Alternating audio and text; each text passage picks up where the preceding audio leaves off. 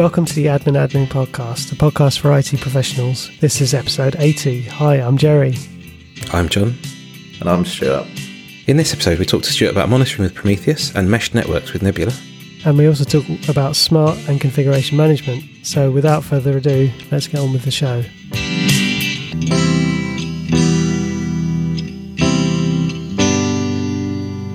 Well, then, we seem to have lost an Al. Uh, he's off doing uh, various bits and pieces that have uh, cropped up in his personal life. So we're recording this episode without him, sadly. But we have got the fantastic Stuart.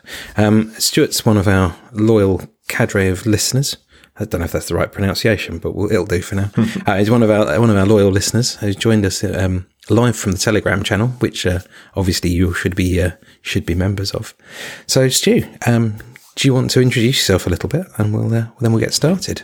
Uh, yeah, so I am Stuart. I am a DevOps engineer currently for a VoIP provider in the Midlands of the UK.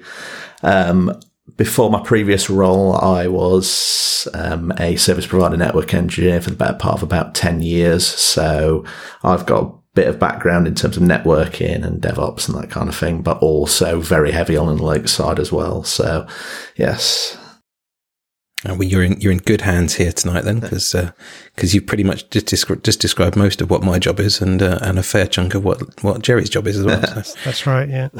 In fact, if anything, it's probably the win- the Windows guy that we need to uh, to just offset things a little bit. But never mind. so, Stuart, we uh, we asked you to come and join us on this podcast because you uh, we were talking about a few bits and pieces in the in the Telegram channel, and uh, a few subjects came up, and, and you were quite knowledgeable about them.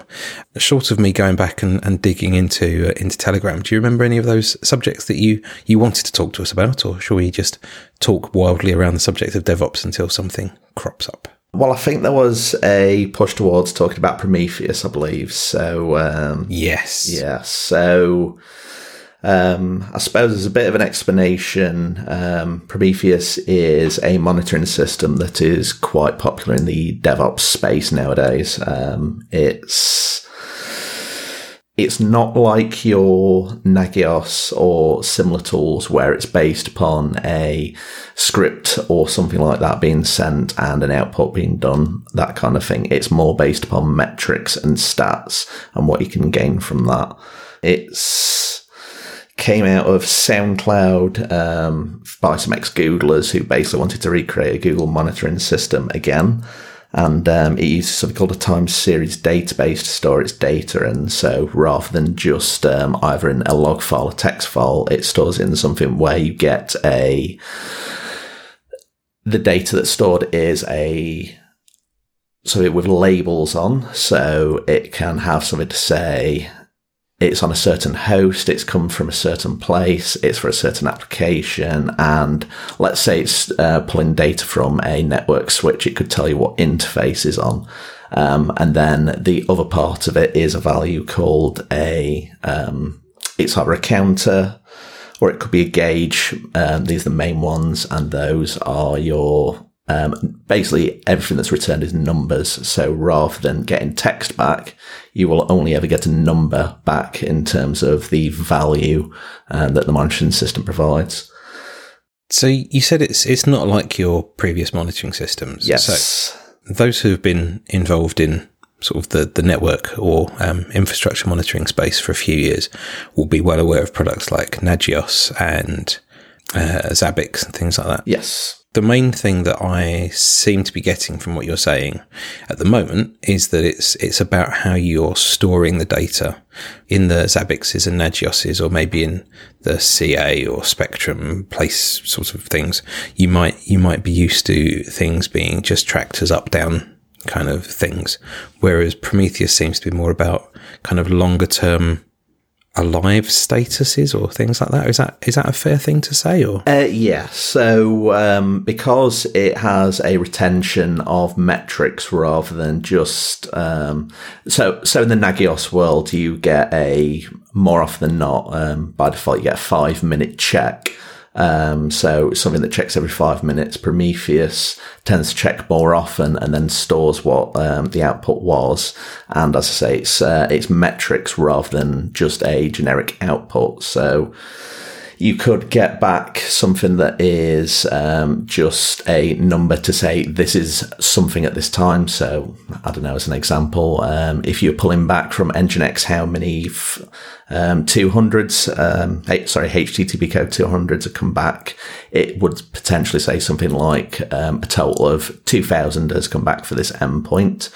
Um, you could also get something back which is called a gauge, which um, that rather than um, just showing you the amount that has happened, it shows you the amount at a certain time. So it could be higher, it could be lower than last time. So um, yeah, it's you get you tend to get more trending out of um, the monitoring rather than just a state that is right now and then what it was like five minutes ago, what it was like 10 minutes ago. Um, you tend to get a consistent state at all times so you know what is happening right now rather than having to wait for the next check to happen. So, how does it compare against things like um, things that people might have seen in the past, like RRD and things like that? Is it is it more kind of akin to that kind of way of looking at things, or is that just um, am I just following a, a blind path, you know, head headlong? Um, it's it's similar in some ways. Yeah, I mean, RRD is um, yeah, it's obviously been around quite a while now, and it um, stores the actual graphs themselves. Prometheus itself doesn't store the graphs; it stores the data um, in a database. Although the UI of Prometheus does have a graphing engine, so you can do some quick quick checks on graphs to see what the status is. However, it won't actually have the graph itself. You tend to have to use something like Grafana um, connected to Prometheus to actually display the information. Prometheus more of, uh, is more of the data storage um, and also the endpoints it needs to talk to. Um, and then you can also use a side project called Alert Manager um, to create your alerts from um, your metrics that have been stored as well.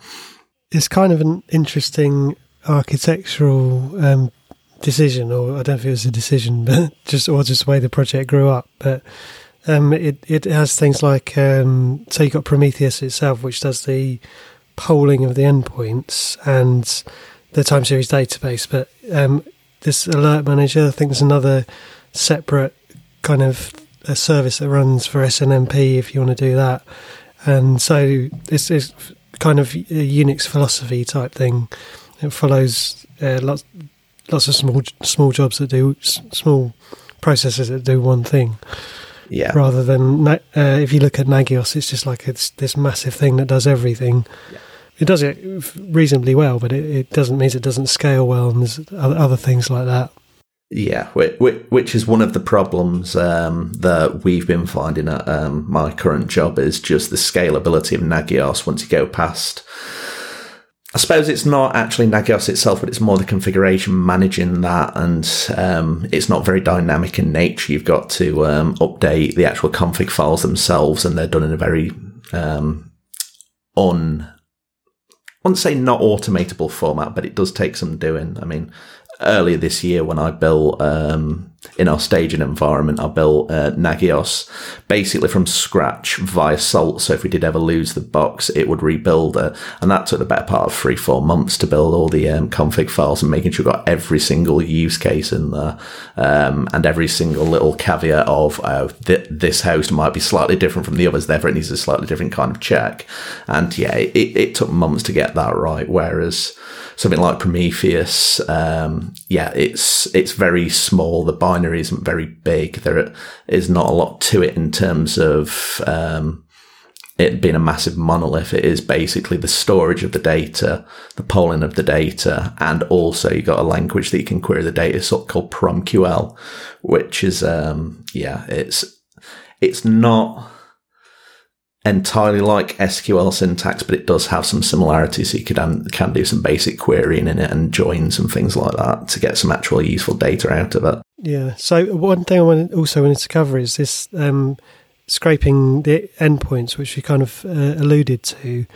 But in so from what I small amount of stuff I've done with Prometheus. Um, you basically you have to run uh, something called an exporter on the thing that you want to monitor, uh, and then that presents basically a, an API to the Prometheus server, which goes which can then go and scrape the the values uh, and the time that the values were scraped and so on, stick that in its database. Yeah, I mean, I mean, there's a huge amount of exporters. One of the main ones is Node Exporter. Is it? You can almost look at it as like a node agent that just um, runs on pretty much everything out there. So you, it can pick up CPU, memory, um, disk space, um, all all them kind of standard metrics. But you've got exporters from everything. From um, I mean, I've got one running on Plex right now on my home server, but you can and for Nextcloud, but also you can have it for MySQL, Postgres, um, Nginx. Um, and there's a few um, applications out there that are actually starting to export metrics um, directly without the use of exporter in the Prometheus format. So I'm currently using um, Traefik for um, reverse proxy into Docker containers in my um, home network, and that actually exposes the metrics natively rather than using an exporter. But it's currently more the exception rather than the norm. Uh, there's a there's a few like cAdvisor is another one. Um, Google's cAdvisor it, it pulls um, metrics for containers, and it's a bit like an exporter, but also not. It's a lot of it's come out of um, Kubernetes, where they built cAdvisor to pull metrics from the containers themselves, but you can use it without Kubernetes, and it's it's almost like a uh, just a metric endpoint for any containers you're running. And yeah, as I say, it exposes them natively rather than being an exporter itself, really. I mean, I've got a, something with a REST API that I would like to get into Prometheus format or, or something that Prometheus can make sense of. And I was look, looking at um, writing a bit of Python to basically transform the data from one format to another. Yeah, I mean, I, I, think a lot of exporters are built like that. As I, like, um, as I say, I was got one for Nextcloud, and that is basically taking the XML monitoring API and just more or less just transforming it into the Prometheus metrics um, format instead.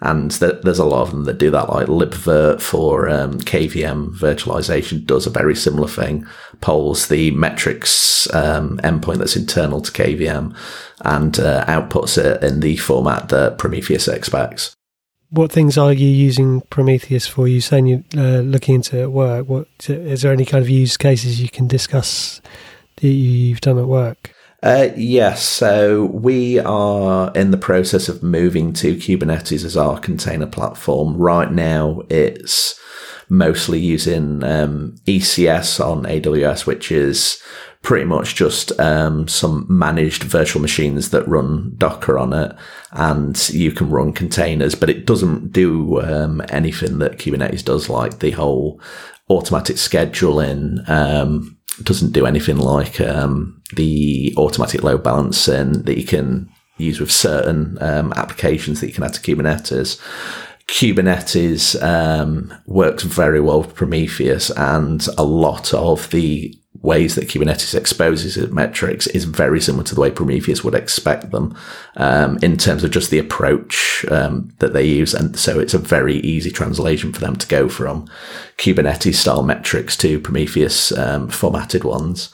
So that's one of the main places we're looking for it. But a lot of applications nowadays are, um, sorry, a lot of vendors nowadays are creating their own exporters. Um, for example, Percona, um, who do a lot with MySQL and MariaDB, uh, they've already released their own exporter and their own dashboards, and we've started to test that as well. Um, so Kubernetes is probably the big one for us, but it's more than likely going to end up replacing our Nagios setup at the moment because I went, went through all the alerts and um, checks that we have, and I'd say 80 to 90% of them could be covered with about three or four different exporters. Yeah, you have to, I, I guess in Nagios, you have to define a host. If you want to monitor a host, you have to define it in the configuration, and then you have to start monitoring it, and then that host might go away. You know, in the sort of cloud world, a host yeah. could probably could go away as part of the auto scaling or something like that and and it's just not flexible enough to to follow that that kind of infrastructure fluidity or whatever. yeah. And and it's it's things like Nagios's frequency of checks. If you if you ramp it up too much, all of a sudden the Nagios boxes just become unstable because they can't handle that many checks that quickly. Whereas because Prometheus is basically just polling an HTTP endpoint for text, um, it can do it a lot better than you know something sending off and expecting a script to run and and come back, or um, as we found recently, it doing some of the SNMP checks on a Linux box when it was running locally. It actually um, caused all of the checks to not be able to run because it just took up all CPU using something like SNMP walk, and that was killing our monitoring. Whereas um, so if just talking to an exporter that can do it, it's it's of no problem to it. It can do it quite quickly, and it it doesn't slow the boxes down at all. It's just a different way, uh, paradigm, I suppose, a way of looking at things. Exactly. Yeah. I mean, th- there is a lot I like about Nagios. I mean, I've been using it for a number of years in many different places, but um, yeah, it's it's not as dynamic as it needs to be for um, our use case now. So Prometheus is more than likely the way we're going to go for pretty much everything, if not everything. Changing tracks slightly. So you clearly picked Prometheus for a reason. Prometheus isn't the only kind of horse in the in that particular game. Was there any reason that you went for Prometheus versus anything else, or was it a decision that was made by someone else? Um, it was more than anything, um, momentum in the industry behind it. Um, because things like, say, InfluxDB aren't quite as popular with um, the, the Kubernetes kind of thing, which is where our first use, use case was going to be with it. Um, it seemed to be the way way to look, um, and as I say, given the weight of the industry seems to be pushing almost everything towards Prometheus um, nowadays. Anyway, it's it was also um, not wanting to get left behind, I guess, in a sense. And yeah, as I say, because it was going to be used at work as well, I, it's where I started to start um, started trying to train myself on it a bit at home as well, and getting myself more into it. So, you said you've used stuff like Nagios in the past. You're using Prometheus now. Yeah. Is there anything that Nagios does better than Prometheus that would make you want to specifically choose that versus something else, or is there nothing really in the two that would make is that is Prometheus hands down better at everything? I guess is probably where I'm going with that question. The good thing with Nagios is it's very flexible, so um, you know making your own custom checks is a lot easier because you can do something as simple as a bash, a bash script, or it can be you know a full application that does the checks. Whereas something like Prometheus, you are having to deal with APIs, having to deal with stuff that's down at a lower level, which if you're not used to that kind of thing, it might actually um, be a bit more involved. However, as I say, because of the amount of exporters that are out there, you may never have to code anything of your own anyway. Most, um, most applications will have an exporter for them. I've I don't think I've found one yet where I've been searching where I've gone, oh, an exporter doesn't exist. Some of them have been around um, for a couple of years without any updates, um, but sometimes uh, they've got enough that you need anyway. But yeah, I, as I say, in terms of the things we would struggle with, there are quite a few custom checks that have been put together over the years um, at my current workplace that we will be able to move them over, but it is going to take some more doing rather than just your standard CPU and memory checks, for example. Um, so I think I think it's just the effort to move is more than anything. If if you start in Greenfield, I would probably start with Prometheus. Whereas if it's moving from one to the other, it might almost make sense to keep one behind um, for the custom stuff because the effort required to rewrite everything may not be worth it and may take more time um, than it they're actually going to benefit from it. That's really interesting.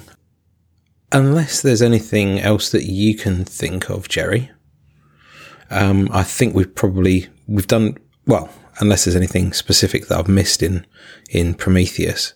I think you've you've actually done a really cons- really concise, well covered explanation of Prometheus. It's, it's almost like you've looked into it and researched it. I, I, I, don't know. Hang on, what's he doing on our podcast? yeah. That's not right. We're supposed to just waffle about rubbish.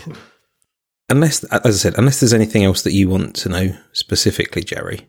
No, I mean, like like you say, it's concise and and uh, to the point, and I feel like I could uh, go and install. Well, I have installed it, but I haven't got very far with it.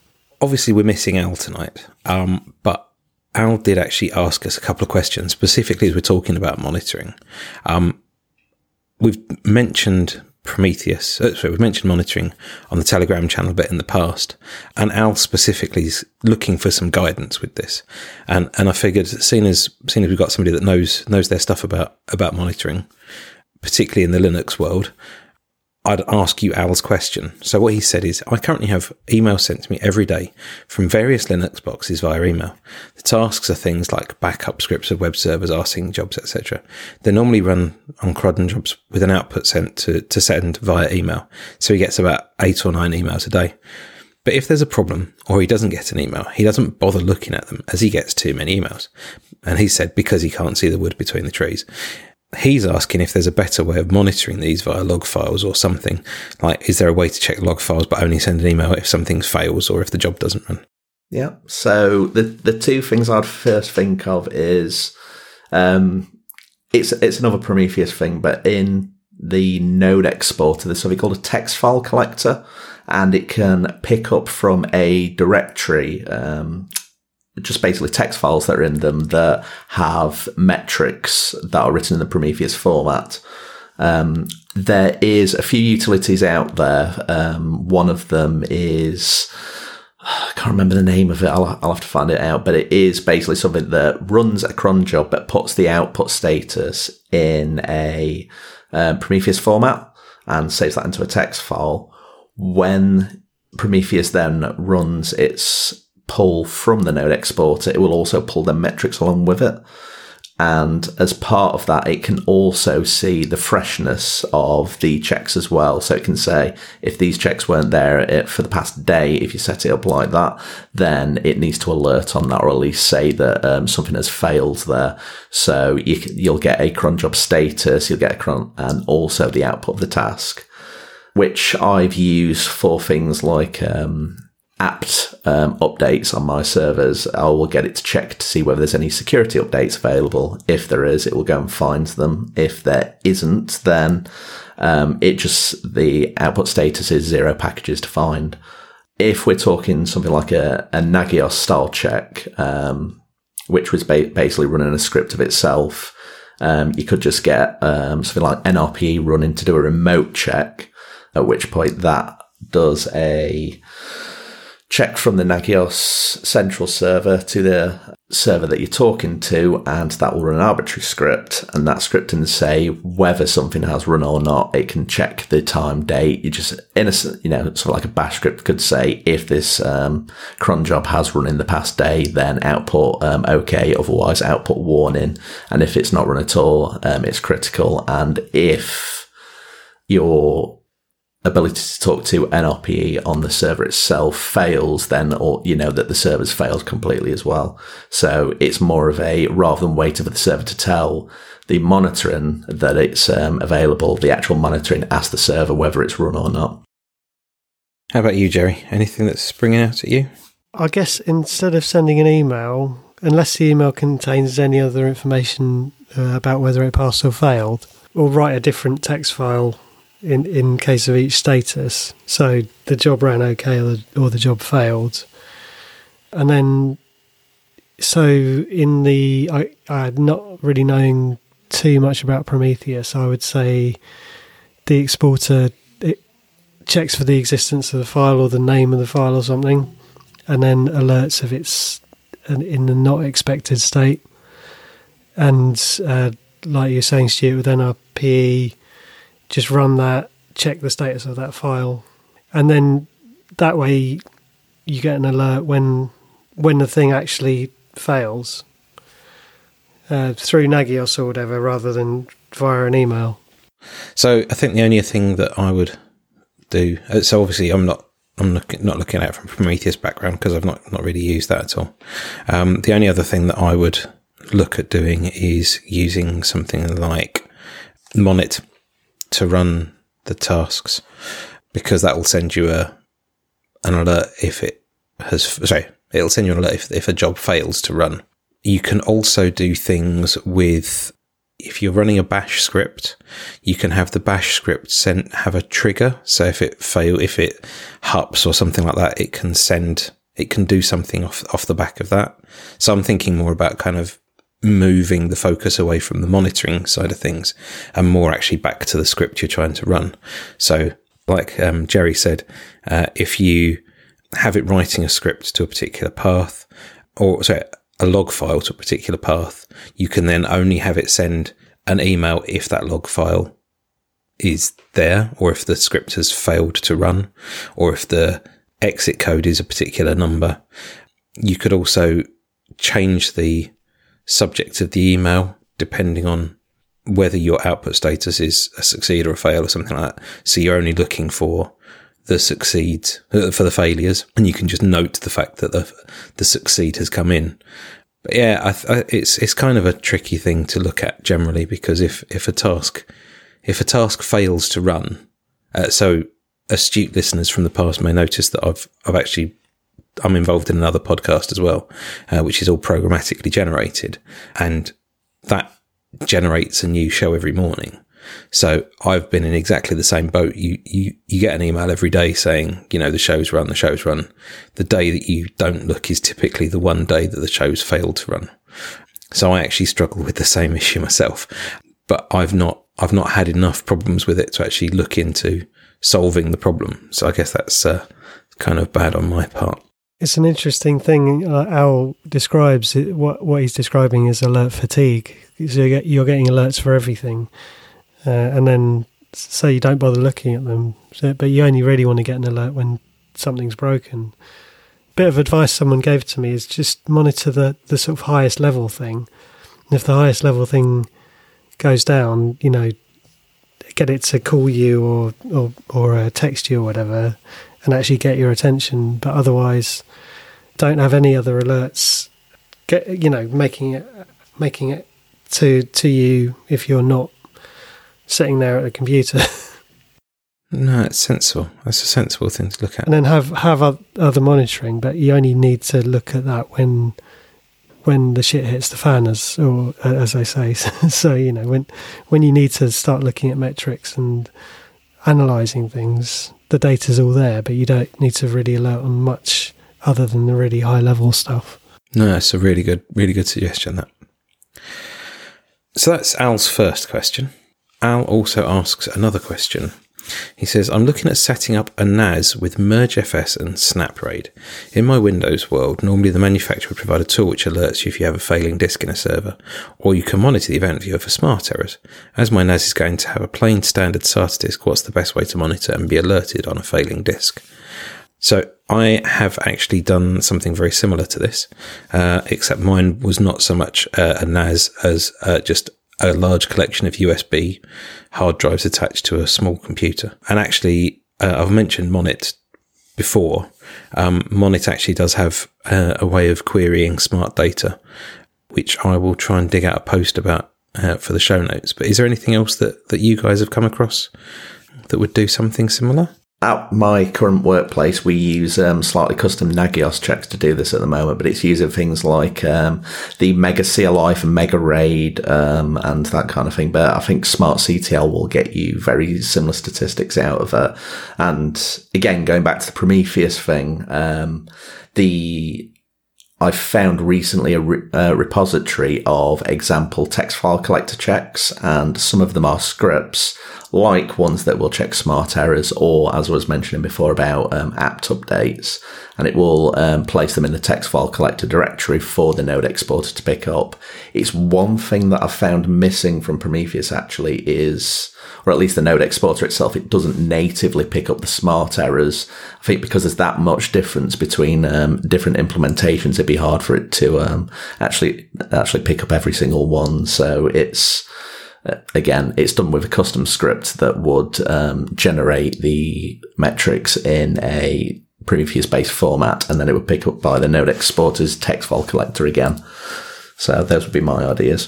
I mean, I'm guessing there's something in, for instance, Python, which will basically be a library to make you a Prometheus exporter uh, without knowing Python that well or, or having looked for that kind of thing. But you could do something like query the smart array and have it just have a, have a bit of uh, software that turns that into a, a nice exporter for you.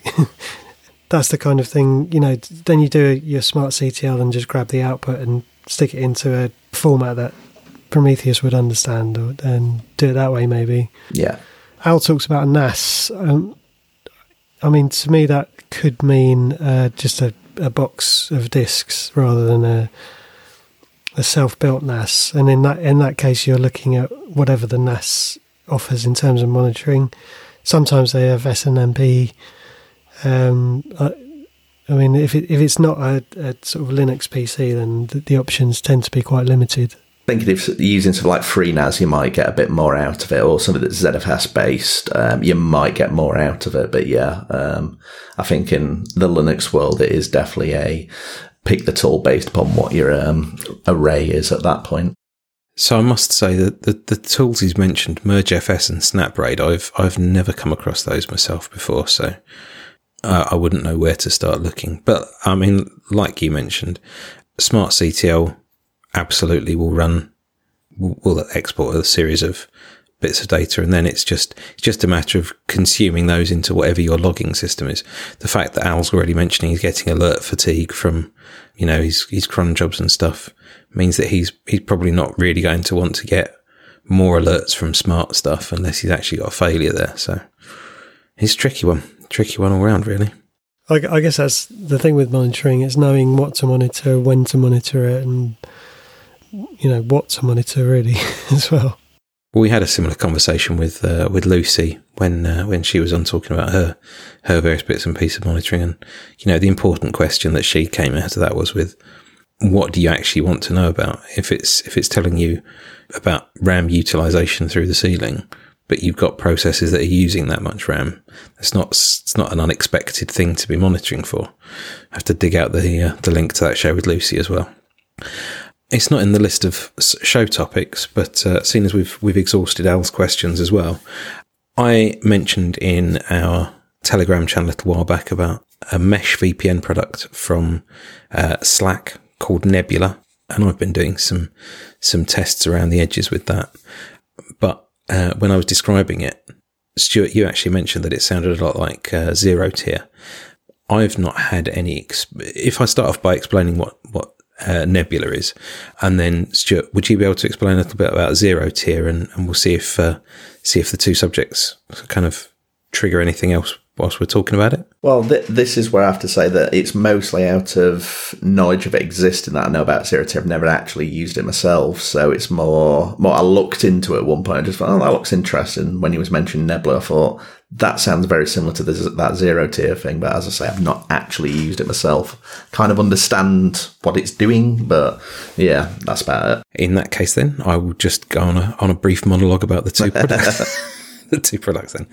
So um, Nebula is a meshed VPN product, and uh, anyone that's used to using tools like IPsec or point to point VPN products like um, the formerly Juniper, now Pulse Secure SSL VPN, or um, Cisco's AnyConnect, or well, there's a handful of these products, but they basically do uh, what they call a star network, which is where all of your nodes around the, the outside edge of your VP of your your network all connect into a central hub of, of your network. And that's typically, you know, one, two, three or four nodes, uh, sometimes split across sites for data center, disaster recovery situations, or just to make sure that you haven't got single points of failure.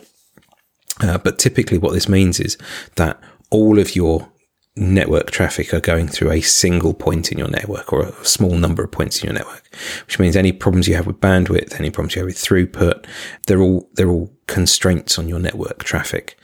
One of the things that Nebula does that makes it different from these sort of hub and spoke or star top- topology VPNs is that it actually connects lots, all the points in your network to each other.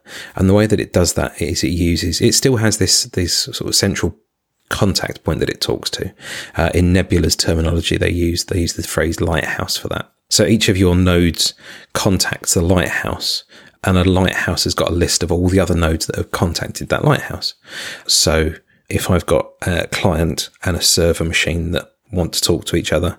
Both of those nodes talk to the lighthouse. The lighthouse builds up a list of the peers that it's got connected to it, the IP addresses that are associated to it.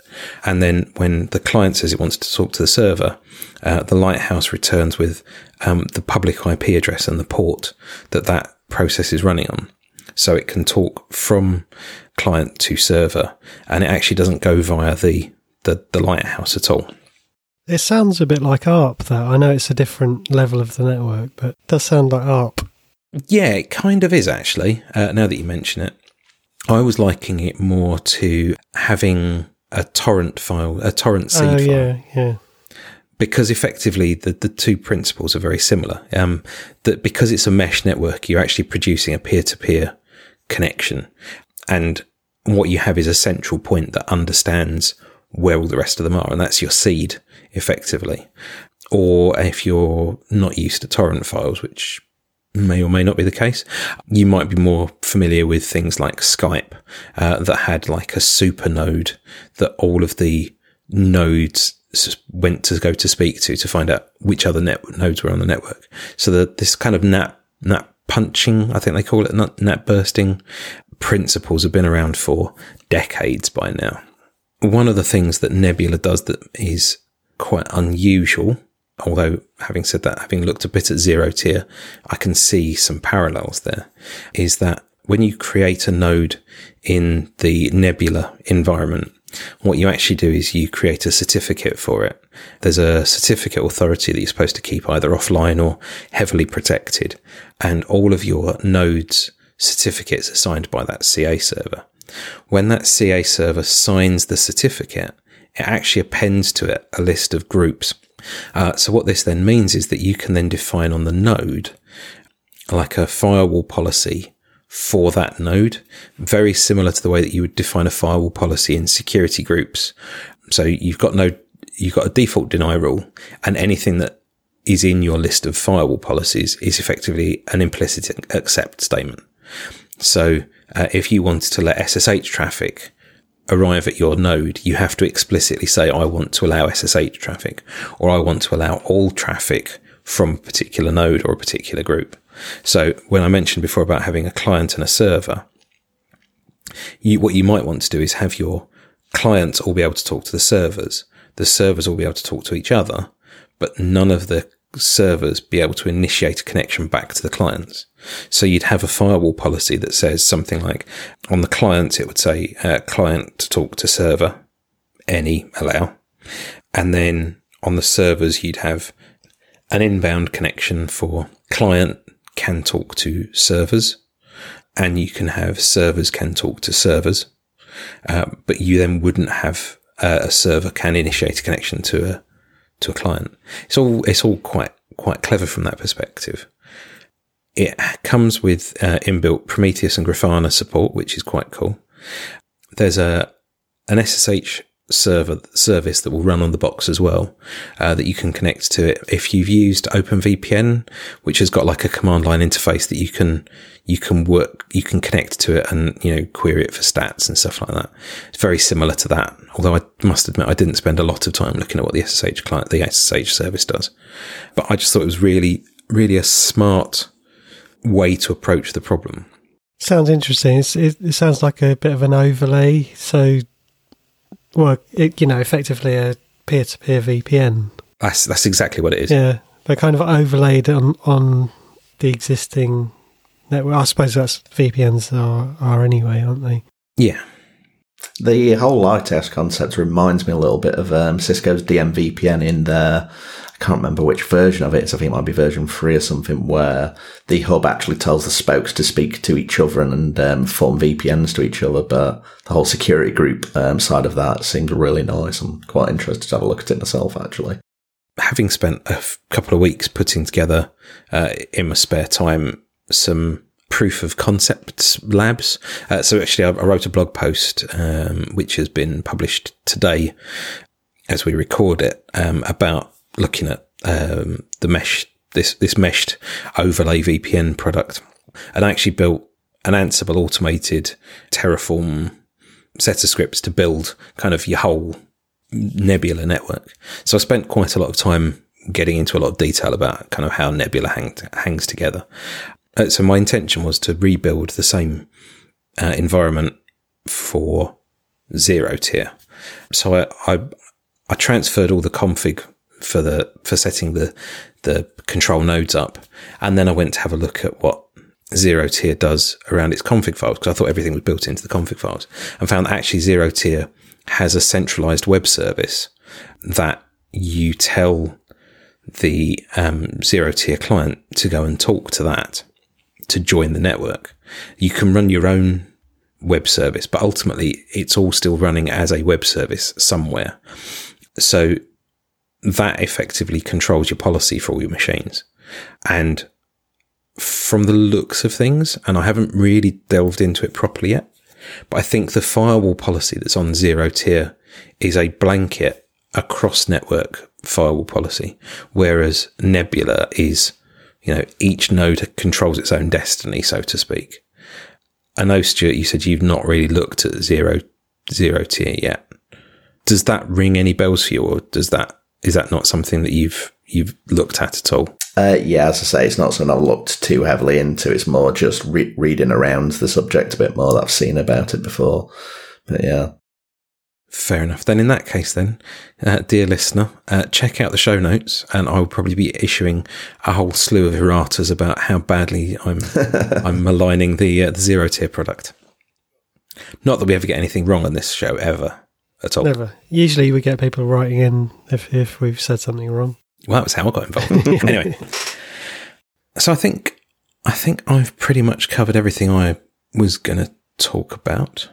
Stuart, I think you've covered everything you wanted to talk about. Jerry, is there anything that you wanted to mention? I did just want to ask about config management in general. Ask you specifically, Stuart. I've been looking at your blog posts uh, as you've been posting uh, articles. You've been uh, putting them on the Telegram channel, uh, and I've so I've checked a few out. And I saw that the last one you did was uh, to do with SaltStack. Yeah. I had a bit of a job where I actually used SaltStack. I didn't get that in, into it too far, but uh, are you still using that? Did you did you find it? I mean, what were you what were you using before that? How does it compare? Um, what other uh, config management systems have you used? Yeah, so my current um, workplace for all of the on-prem servers, we use SaltStack, and we're starting to use it for some of the AWS side as well. Um, I decided to start trying at home because I saw a random tweet somewhere of um, someone building a basically a transit uh, BGP router using only SaltStack and uh, Netbox, not an IP address management tool. I just thought, oh, that looks a bit more interesting than I thought it was because I'd only used it for stuff at work that I was there was either already there or just creating things that were already there. And I thought, oh, let's give it a bit more of a try. I've used Ansible a few years ago. Um, went a couple of years without using it and then started picking up again this year, especially we've started to do more with Prometheus and um, managing what Prometheus talks to. But I'm also using SaltStack alongside it because I find Ansible is very good to get um, quickly set up. I mean, I, it got to the point within a couple of days of um, picking it back up again that I could start writing very basic Ansible playbooks in, in, in the space of about five minutes to do um, basically, you know, adding packages and adding files, that kind of thing. It's very easy syntax. SaltStack isn't quite as easy to deal with, but because you've almost got the whole templating aspect within the they call them state files, but if if you think of them like the playbooks, because you can you can do templates around the actual um, tasks that you're running and not just as sections of it, um, it's very powerful in that sense. Plus, um, uh, another thing I've mentioned um, previously about is the speed of it because you've got um, it's done on an agent basis rather than the agentless side of Ansible. Um, I find it's quicker to make changes with. So, Um, what I'm using it for right now, mostly at home, is um, I've got a Consul server running, which I use with Prometheus to add services to, rather than manually um, updating a config file or regenerating it every time. Um, I can add a node to say it has um, the node exporter running on it. It has, for example, the Nextcloud exporter running it, that kind of thing, and then Salt will um, add a couple of services into the Consul directory on each node out there and then just trigger a reload.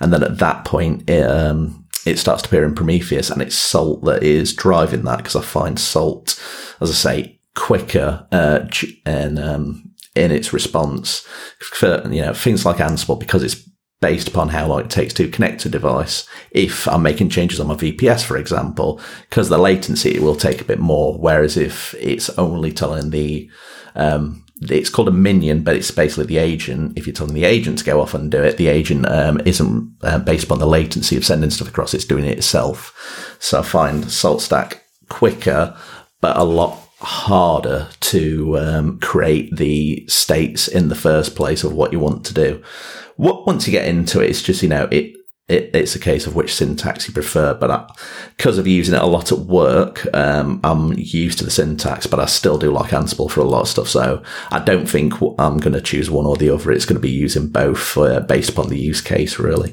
Did you ever use Puppet or Chef? I've never um, used Chef. Um, I briefly used Puppet, um, but only um, in trying to get the foreman working at a previous workplace. And it was more that the foreman almost expects um, every node that it um, PXE boots to install Puppet on it and start managing it that way. So I didn't get very heavy into it. But yeah, it's fr- from what I've looked into the syntax uh, stuff like Puppet, um, SaltStack's definitely a lot easier to deal with at that point. But yeah, uh, as I say, Ansible's, as far as I'm concerned, probably the easiest to get started with and the easiest to actually get the power out of configure management. Sure, yeah. Uh, it's it's almost like it's plain English. Yeah, exactly. I still credit Ansible with teaching me about lots of programming concepts as well.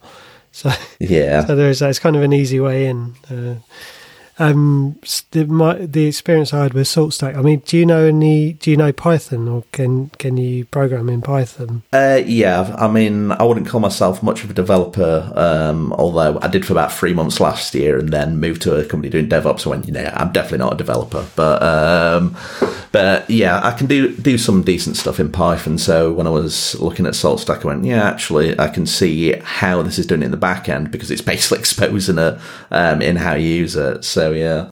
And the other thing was you, you can generate a variable. You can say this is a variable, but you can do it in a loop. So you can say, here's a list of things, and this other in this other variable is is this list. You know, looping over this list of things and creating another data structure out of it, which uh, you can't really do that in Ansible. Uh, I suppose you could do it, but um, it seems to be more of a, a pattern in Salt in SaltStack. I've found. Yeah, I mean, uh, uh, as I was mentioning about the Consul stuff, it's exactly how um, I say per host. This is the list of um, uh, exporters that are running on the node. It's basically it's just one small task, but it's generated per node uh, based upon the pillar data, which is essentially your um, v- uh, host specific variables. And I can say this one has these exporters, this one has these, but just use the same task to generate them every time. Right. So I think I think this may actually be one of our shortest episodes ever. Must be Al. Must all be Al's fault. He must be the one that waffles too much. Stuart, it's been an absolute pleasure having you with us. Thank you. You've been consistently an exceptional light in our Telegram channel, and you always come out with, with some absolute diamonds of, of knowledge. So thank you very, very much for being here. I just don't know where to, to I don't know how to stop talking, how to stop, how to stop saying how amazingly grateful I am you've been here. Thank you. It would be a pleasure if you could come back if we have questions like this again in the future, if that would be okay yeah, definitely. Goodbye, mate. If you want to be part of the community where you find such luminaries as, as Stuart, you can join our Telegram channel and be part of be part of the Admin Admin Podcast Telegram group. I think we've got some other bits and pieces that we need to cover off. So, for example, Dave does our, our audio production. So thank you once again, Dave, for, for pulling it out of the bag. You you really rescued us with the last with the last show. Thank you very, very much for that. I'm sorry about all the extra work we caused you on that one. Jerry, do you want to do you want to mention the list of Patreons? Seeing as you're so good at this. First, I'd like to thank Dave Lee, who also produces the podcast. Uh, then we've got Andamo, uh, Maha, Andy, Mike, and Yannick. Thanks, guys. You're awesome. Indeed. Thank you very, very much. I've already mentioned about a Telegram group. If you've got specific feedback you want to give us, uh, you can find uh, Al, Jerry, and I in the Telegram group. Uh, but if you want to contact us by email, our email address is mail at adminadminpodcast.co.uk, or you can find contact us links on the website. If you've got any questions that you want us to answer, much like Al's questions in this episode, in fact, um, you can contact us by email or in the Telegram group with your, with your question, uh, or you can direct message it to one of the one of the hosts, and we will try and answer it in one of our next shows. So, with that, I think I think we're going to wrap up this show. So, uh, once again, Stuart, thank you very much for being part of this show. It's been an absolute pleasure. Not a problem. And so, uh, with that, I think uh, I think we'll say goodbye. So, goodbye. Bye. Hello. Now